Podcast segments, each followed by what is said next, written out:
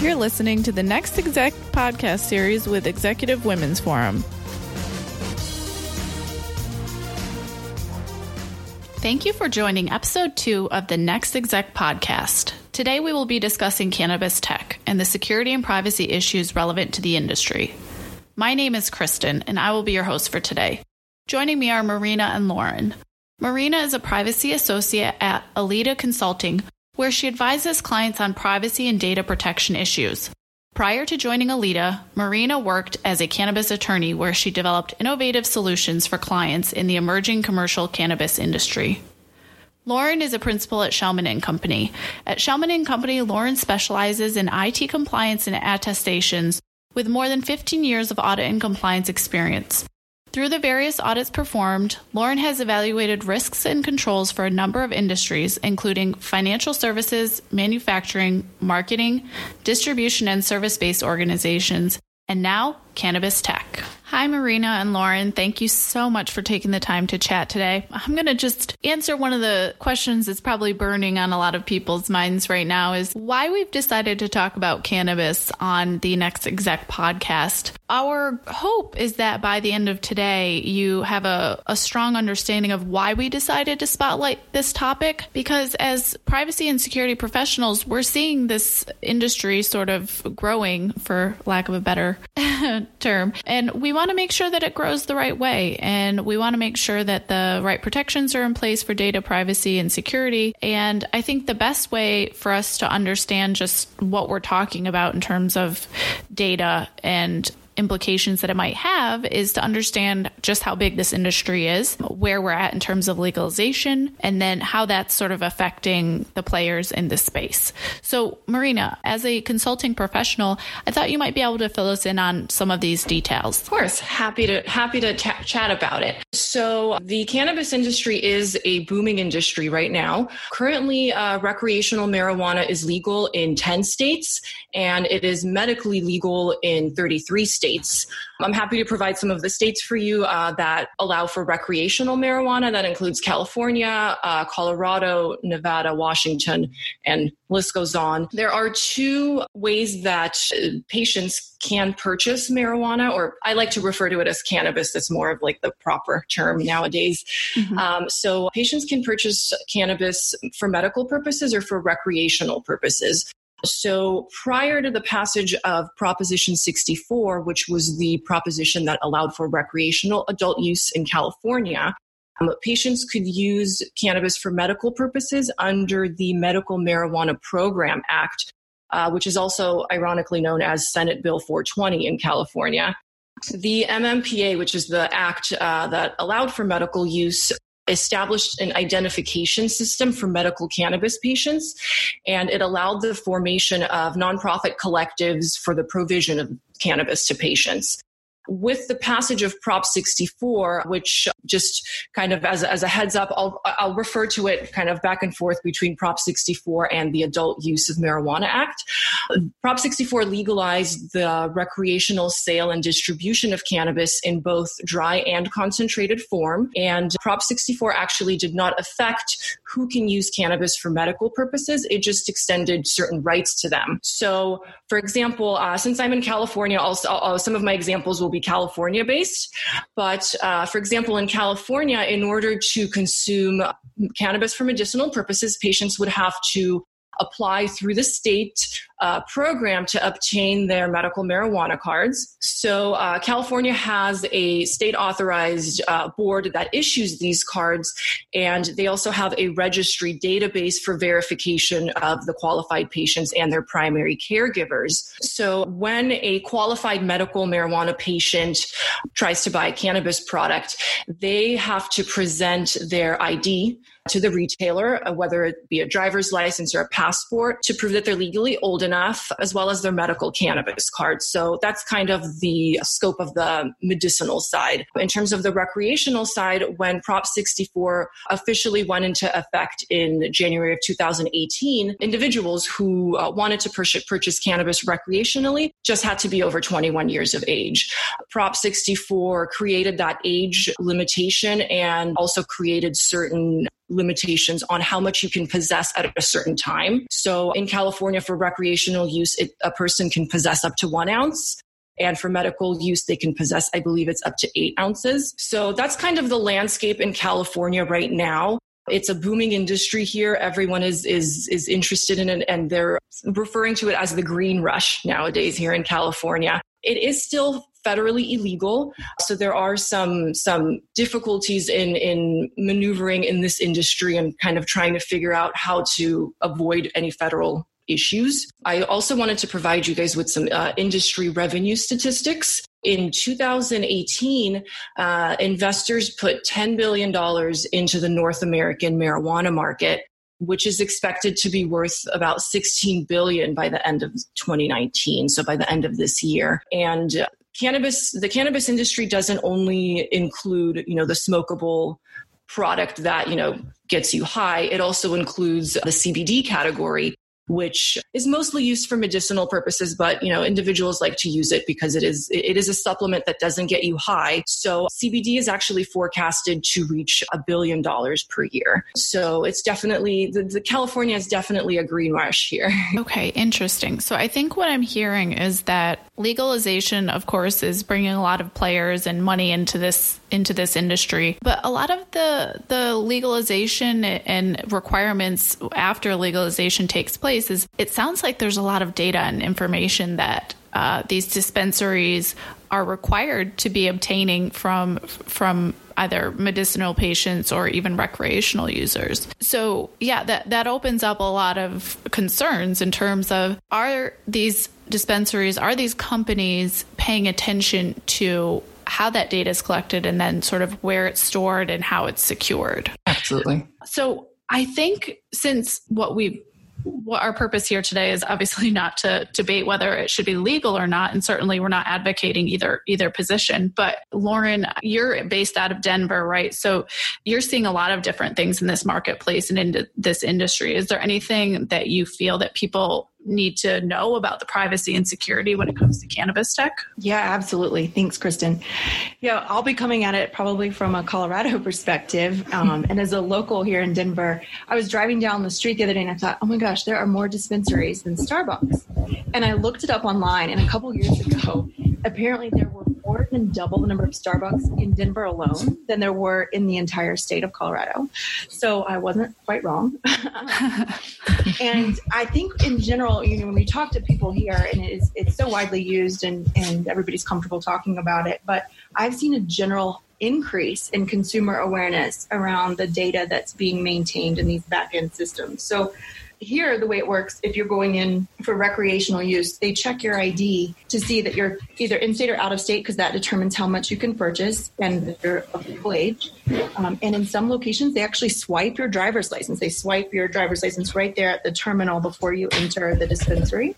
And so, as a security and privacy professional, I immediately panic whenever I see anything like that happening. And I think to myself, what kind of information are you actually retaining in those back end systems? And these back end systems are, are really, um, when you think about emerging industries like cannabis, you've got to think that there's a lot of emerging emerging technologies that are supporting the industry overall, and so they're very sophisticated software platforms. Um, some of them are going to be taking your personal information, so name, address, date of birth, obviously your state from your driver's license. Some of them might have medical information if you're purchasing medical marijuana and so that's just one aspect of the technology that's being used.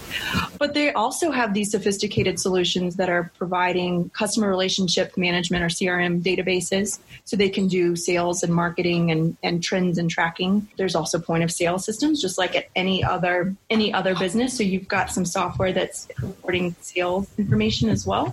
And I met a company here. Um, they've got some offices here and they've got some offices up in Chicago, and they've created a document management repository so they're helping the organizations in the cannabis industry track employee paperwork. And now they've got a a platform, a software platform that actually can do that for them. But again, a lot of personal information that's being maintained within these systems. Right. And so, being in, in, the IT compliance and attestation space, are there specific attestations or, or perhaps pen testing or something that these organizations should be looking at? Yeah, absolutely. So, of course, the best way to combat any breach is to have um, security professionals on site doing the development work, but also to hire an independent examiner to evaluate the software and, and how it's connected and, and how it's being used and what kind of data is being co- eh, retained in not just the production environment, but also forge environment. Um, and that could range from pen testing, it could range from uh, general assessments that are out there already in the software and technology world. So you're talking SOC 1, SOC 2 reporting, you're talking about PCI compliance for those point of sale systems.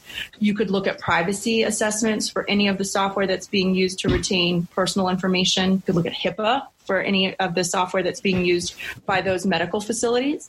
And so those things are already out there. They already exist. They're already being done for other software solutions and technology solutions in the marketplace, but it doesn't um, preclude them from applying to the cannabis industry in any way. I think um, these organizations that are that are emerging, and these startups that are coming out there, they're going to need considerations in the back of their mind as they're developing those tools. Right.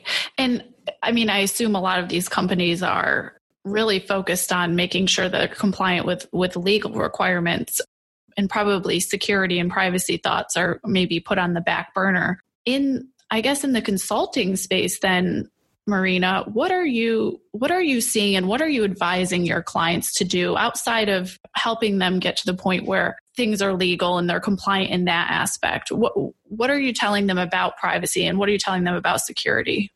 Um, so before I dive in, I would like I do agree with how heavily regulated the cannabis industry is right now, uh, not only on a state level, but on the local level, that cannabis companies are just preoccupied with licensing and regulatory compliance, day to day management. They may be slow to understand or slow to prioritize uh, data protection. So uh, I just wanted to point that out. In my opinion, I think that is a big uh, concern right now. So, in terms of, of advising companies of what steps they should take to protect this information, I always advise companies uh, to consider privacy and security measures, to implement those measures to minimize any data security risks, to protect uh, the personally identifiable information or the personal health information that uh, patients or other consumers uh, inevitably give to these companies. Some of the protections that I recommend cannabis companies be aware of having a privacy policy and sticking to it. Make sure the privacy policy is designed to identify the information that's collected by the company company. For example, uh, the policy should state what information is collected, where it was acquired, whether it be through cookies or by a request, uh, what the information is used for, whether it's being shared with third parties, etc. I think that's important for consumers to understand how their information is being used and handled. Another suggestion that I make to companies is to comply with the relevant information security standards. So many states actually require businesses to adopt certain standards when it comes to information storage. So, for example, during my research, I found a statute in Oregon that uh, specifically requires cannabis businesses to implement a security program that includes administrative, technical, and physical safeguards. So I think it's important important to know, first of all, to know where to look for that statute in your state, to know uh, what the statute says, and then ultimately to apply that statute to your business as, as much as possible to avoid any type of regulatory issues. Also, I think developing a breach response plans is very important, just as important as developing a privacy policy. A well designed breach response plan identifies how and where valuable data is stored, and it defines clear lines of responsibilities for reporting a breach if one were to occur. So, as part of the response plan, definitely employee training is a must. Have a plan uh, for what to do in the event of a breach. Having such a plan can definitely avoid or lessen the impact of a breach. So, I think training employees on safe password management, securing browsing practices, basically what I would think is common sense. Mm-hmm. Um, I, I, suggest that employers and companies train their people to to you know be aware. And uh, companies that are you know companies that are uh, that understand their legal obligations are best equipped to quickly handle the aftermath of a breach to comply with statutory disclosure deadlines and to just lessen the financial impact of a breach. And the last recommend it's not the last recommendation but the last of the big important ones is a data inventory. Data inventory can be can be quite tedious but it is very important for any business as well as a cannabis business. So uh, a data data inventory will help the business know the type of data that's collected, where it's being held, whether it's being shared with anyone, and how the data is being transferred, if at all. So data inventory and privacy policy can can help each other out because once you've mapped out your data inventory, you will know, you know, what information is being handled and how it's being handled,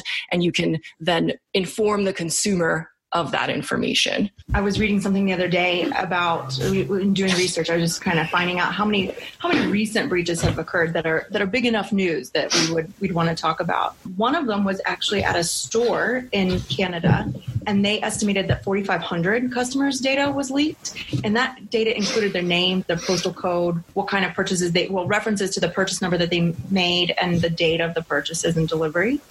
And then there was a bigger one eh, that ranged, I think, from December to January, and this was for medical patients, but 34,000 medical patients and their diagnosis data was included in a breach.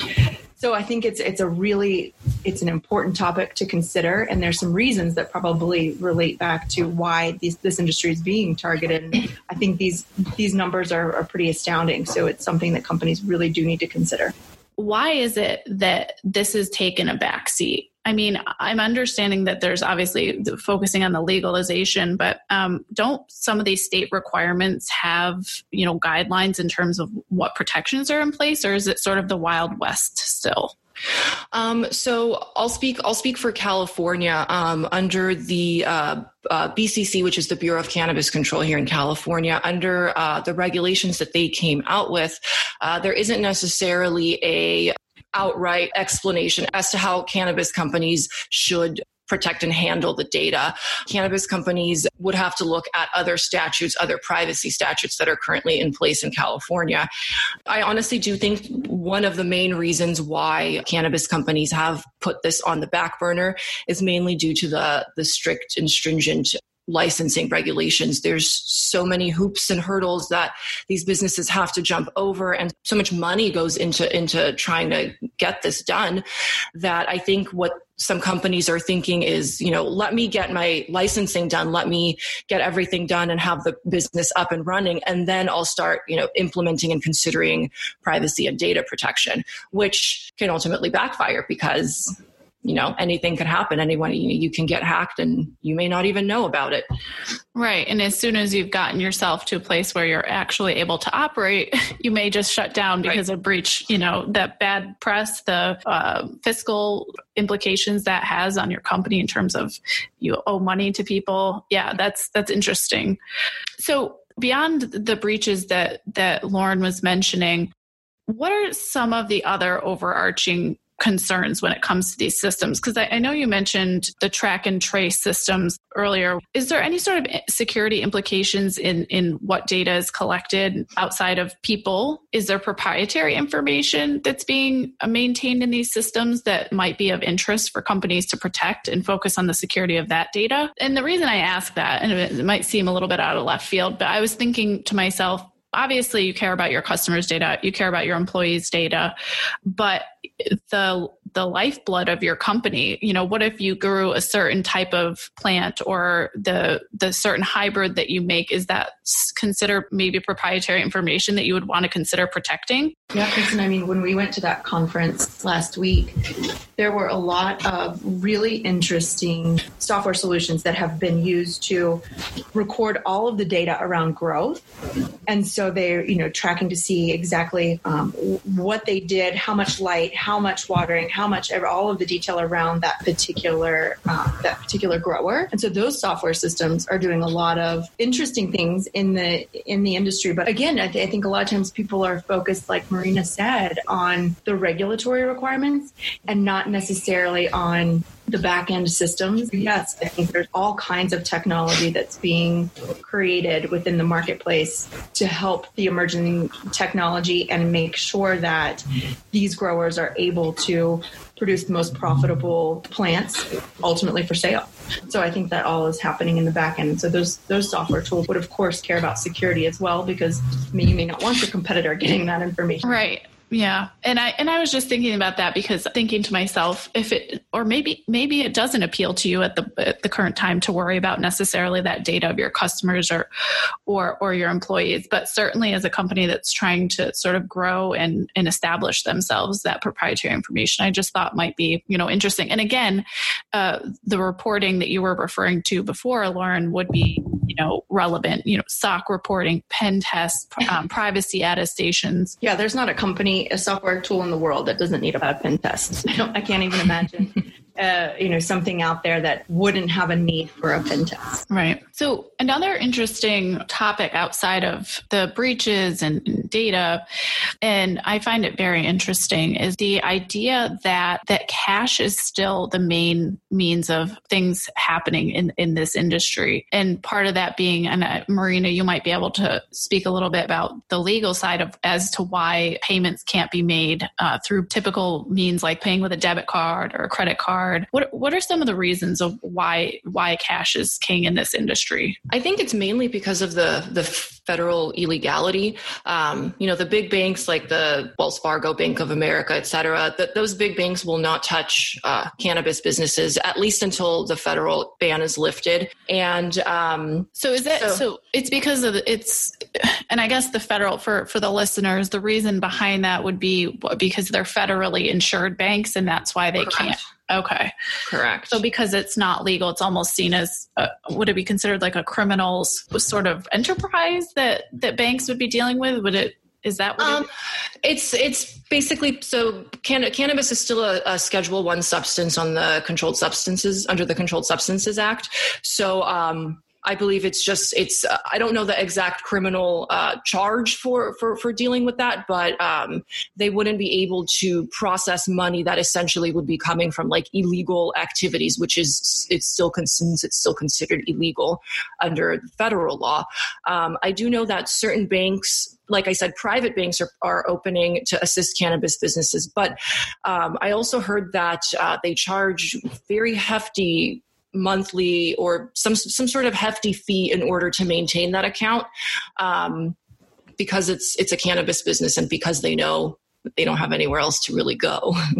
Here in Denver, we've had um, a lot of companies coming up with some strange well, not strange, creative, so that um, so that they can make sure that the customers are able to make the purchases. And and I think a lot of them are going to have ATMs right there in the lobby. And then there's also some apps that are coming out which offer sort of uh, an ACH transaction, or think of it like a Venmo transaction. Okay, yeah, and I, I've heard of some dispensaries accepting cryptocurrency and so that brings in a whole nother uh, aspect of the technology or, or security spectrum, just because you're talking then about potentially using the blockchain technology to, to secure transactional information. And I'm sure that even blockchain will become part of the seed to sale process, right? Ways of verifying exactly certain parts of the supply chain management, you know, and securing it with blockchain technology. So it's really interesting to think about. I think everybody is uh, maybe a little bit distracted by what's legal, what's not legal. Um, it's very controversial, but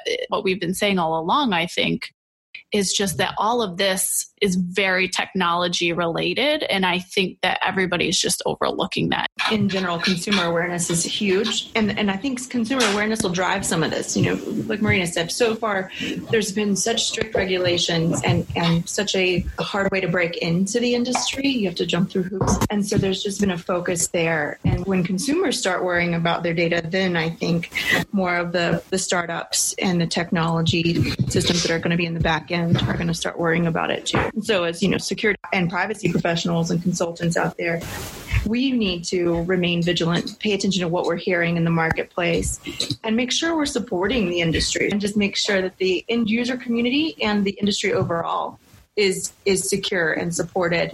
Yeah, I feel I feel like I would hate to see it get so big before any of this starts to really take center stage because I, I think as marina was mentioning before it could backfire to wait until after you get yourself established to start thinking about these things. So, if we had one takeaway from you after this discussion that you would hope that consumers or the general public would take away about privacy and security in the cannabis industry? It's it's a very simple response. Just consider the private the security and privacy of your customers, of your consumers, of your patients. Remember the fact that, you know, you're collecting very delicate and sensitive information. You're you're not they're not just coming in you know paying cash and leaving. You're swiping their driver's license. You you may be swiping their medical marijuana card. And uh, you know the medical marijuana card falls under a medical information category. So that's that's already sensitive information in and of itself on the recreational side, uh, dispensaries, like we mentioned earlier, are swiping the driver's license, collecting date of birth, first name, last name, email address to send any newsletters. Um, so I think it's very important for companies to consider the fact that you know we are collecting all of this information and I'm sure many people, I'm sure many people may not care if their information gets leaked about the fact that they purchased cannabis, but I know a lot of people that would care a lot and they wouldn't want an employer or a family member or even their friends to know that uh, they have anything to do with cannabis. So I think cannabis companies should definitely take consumer privacy and security as a whole into consideration. Yeah, and I think to, to echo off of that, these startups have a lot of potential, and there's a lot of potential to make really good money. And one breach could really wreck that goal and and put you out of business. Right. Valid point. And I think I'll speak for maybe all the listeners out there or, or anybody that uh, is sort of visiting these dispensaries or having anything to do with um, the cannabis industry. Know what you would like done with your data and, and start asking for that, right? Because uh, I think what Lauren and Marina have said a few times is that consumers are, are going to drive this and you have the power to drive it. So uh, demand stronger security measures and understand uh, what certain companies that you're purchasing from may or may not be doing when it comes to their uh, privacy and security posture. Thanks for joining, and we'll talk to you next time on Next Exec Podcast.